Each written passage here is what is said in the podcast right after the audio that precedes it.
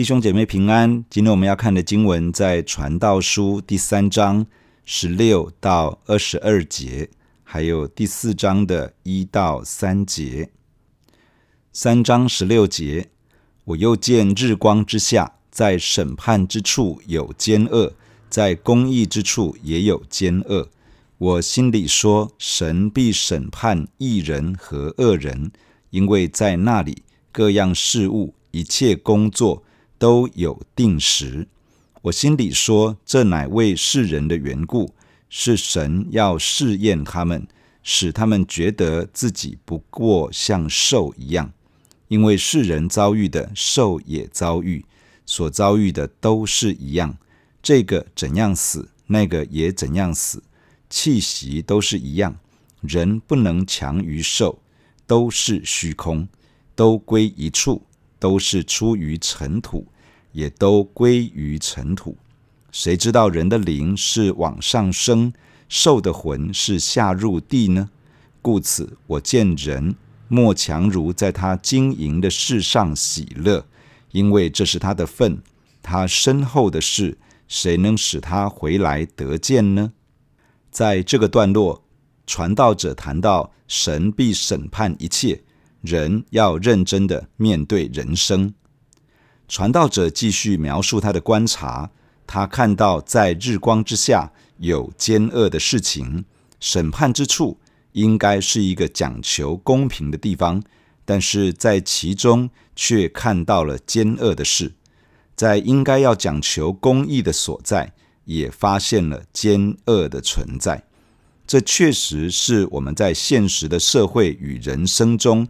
真实的观察以及体验，应该讲求公平正义的场合，却有偏私、贿赂、暗盘、偏见、歧视、误导等等，以及各样不公不义的事情存在。想要在这个世界里面找到完全的公平正义，其实是不可能的。连倡导公平正义的人，也不一定从内心是正直良善的。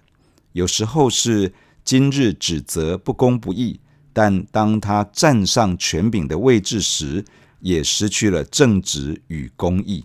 有时候是控诉别人的欺压奸恶，但有一天自己握有资源的时候，却用来满足私欲，而不是去伸张公义。一个没有上帝的世界，真相就像是这样。但假如只是这样，真的令人叹息绝望。还好有一位日光之上的上帝，他为一切的事情定下了季节与时间。天下万事都有定时，因此上帝也为审判安排了时间。在审判的日子来到时，他要审判义人和恶人，而人在世上所做的各样事物，一切的工作。都要接受从神而来的审判，这个审判绝对不会有偏私，这个审判绝对不会有不义。这个日子会来到，人要在上帝面前交账，为着自己所行所说的接受公义的判断。他没有成见，没有偏私，没有歧视，他不收受贿赂，他不会被误导，他完全都知道。每一个人都会面对这个时刻，就如同希伯来书九章所说的：“按着定命，人人都有一死，死后且有审判。”然而，有一个问题还是存在，就是为什么神允许不公义的存在呢？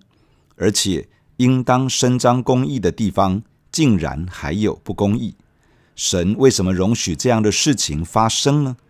传道者说：“这乃为世人的缘故，是神要试验他们，使他们觉得自己不过像兽一样。”这个意思是说，假如人没有神，假如没有与日光之上的上帝连结在一起，那么人与其他的动物其实并没有太大的差异。一方面，人是按着上帝的形象所造，但是却常常活在私欲。与败坏之中，没有把神的美好形象活出来，反而是活在满足自我的本能之中。就这点来看，其实与其他的动物并没有根本的差异。另一方面，世人所遭遇的，兽也遭遇。动物会死亡，人也会死亡，而且死了的样子还颇为接近，都是没了气息，身体冰冷，放久了一样会腐化，与大地合而为一。其实，人与其他动物都是上帝用尘土所造的，死了之后也都会归于尘土。有谁会去真的明白，人与其他的动物在死了之后，原本在体内的那口气息会去了哪里呢？人的灵与兽的魂，在原来的文字里面都是气息的意思。人与其他动物在活着的时候都有气息，但在人里面的气息不太一样，是上帝按着他的形象样式造人的时候，将生气吹在人的鼻孔里面。人就成为有灵的活人，其他动物的气息就只是维系生命的那一口气。人里面的气息同样维系着生命，却同时使得人具有神荣耀的形象样式，也具备了可以与神沟通连结的灵。虽然人因为远离神，落在罪恶权势。与属灵的仇敌撒旦的辖制之下，亏缺了神的荣耀。但人的本质仍是与其他动物不同。有一天，当生命结束，我们不知道其他的动物它的气息去了哪里，但我们知道，随着人的气息而在人里面的那灵会回到上帝那里。有一天，要向上帝交账，接受上帝公义的审判。因为有审判，因为有一天人都要向上帝交账，因此传道者指出，人莫强如在他经营的事上喜乐，因为这是他的份。这个意思是，人在自己的工作辛劳中善尽自己的责任，并且喜乐地享用自己工作与劳碌的成果。这里说到他身后的事。谁能使他回来得见呢？意思是，当这个人死了之后，这个世界会怎么运转，已经不干他的事了，他也已经管不到了。传道者想要说的是，既然人有一天都要在上帝面前接受公义的审判，那么要好好的过日子，积极的面对人生，不论是家庭、工作等等。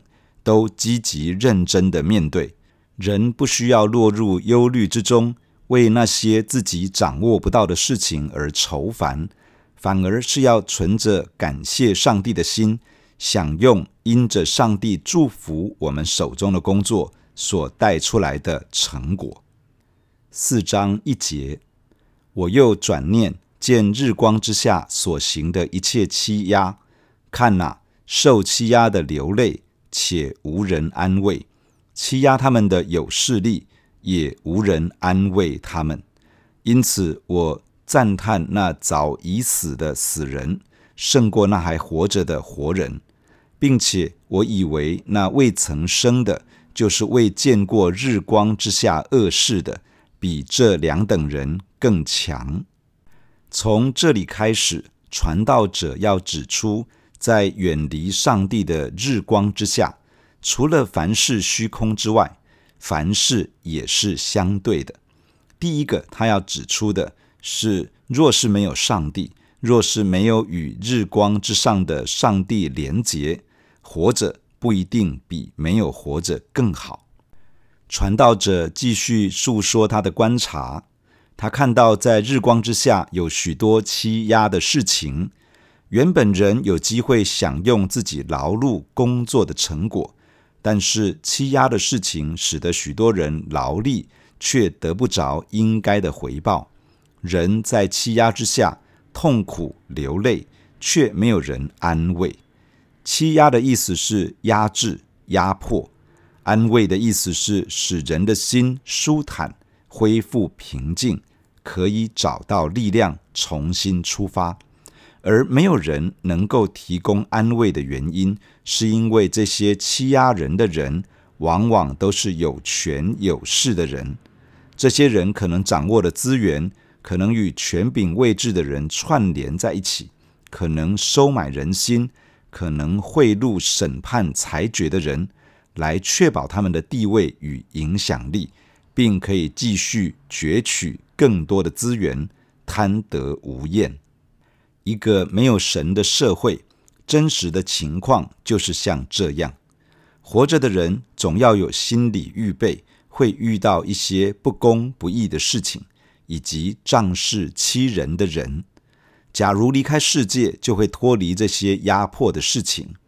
传道者说，早已死去的人胜过那些还活着的活人，甚至于未曾出生的，没有机会遇到这些恶事，比起活着的人更强。传道者并不是很灰暗的鼓励人结束生命。也不是鼓吹不婚不生的想法，而是指出，假如没有上帝，假如没有与上帝连结，假如没有上帝介入到这个世界，其实生命是一场苦难，活着是很辛苦的事情。但还好，上帝真的存在，他正在邀请每一个人来归向他，认识他，并与他建立一份正确而亲密的关系。有他同在，有他同行，即便这个世界仍旧有许多罪恶欺压，我们可以经历神的看顾与保守，在他的恩典中喜乐。当我们按着神的旨意行完人生的路程，我们会在他的面前与他永远同在。弟兄姐妹，让我们一起来到神的面前来祷告。亲爱的天父，我们感谢你透过今天的经文来对我们说话。天父啊，我们来仰望你。天父，我们常常期待在我们的遭遇中，在我们所处的环境里面，可以看到公义，可以看到公平。但是我们的心常常因此而失望，因为在这个世界上，其实很难真的找到完全的公平正义。但是感谢天父。你是一位审判的上帝，在你绝对没有不公不义，在你绝对没有偏私。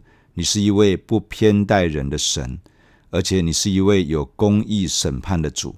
天父啊，我们相信我们在你的面前忠心的跟随你，我们会看到你自己向我们施恩，你会亲自在你所定下的日子，按着公义审判万民。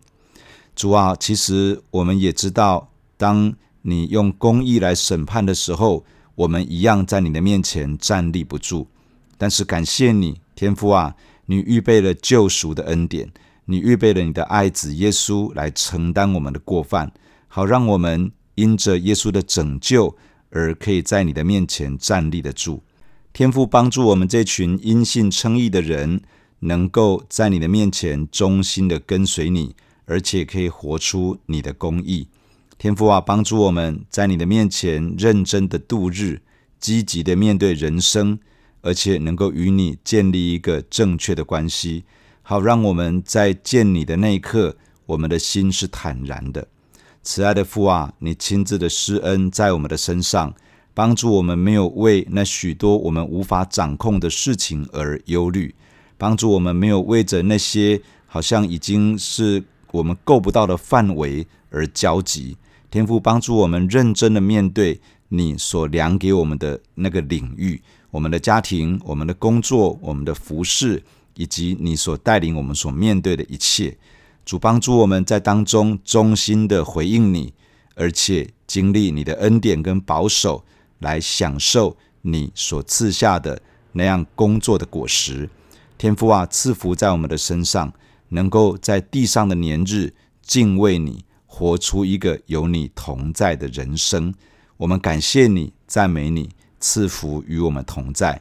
奉耶稣基督的名祷告，阿门。假如你喜欢我们的分享，欢迎订阅并关注这个频道。假如你从今天的分享中得到帮助，欢迎你分享给更多的人。愿上帝赐福给你，阿门。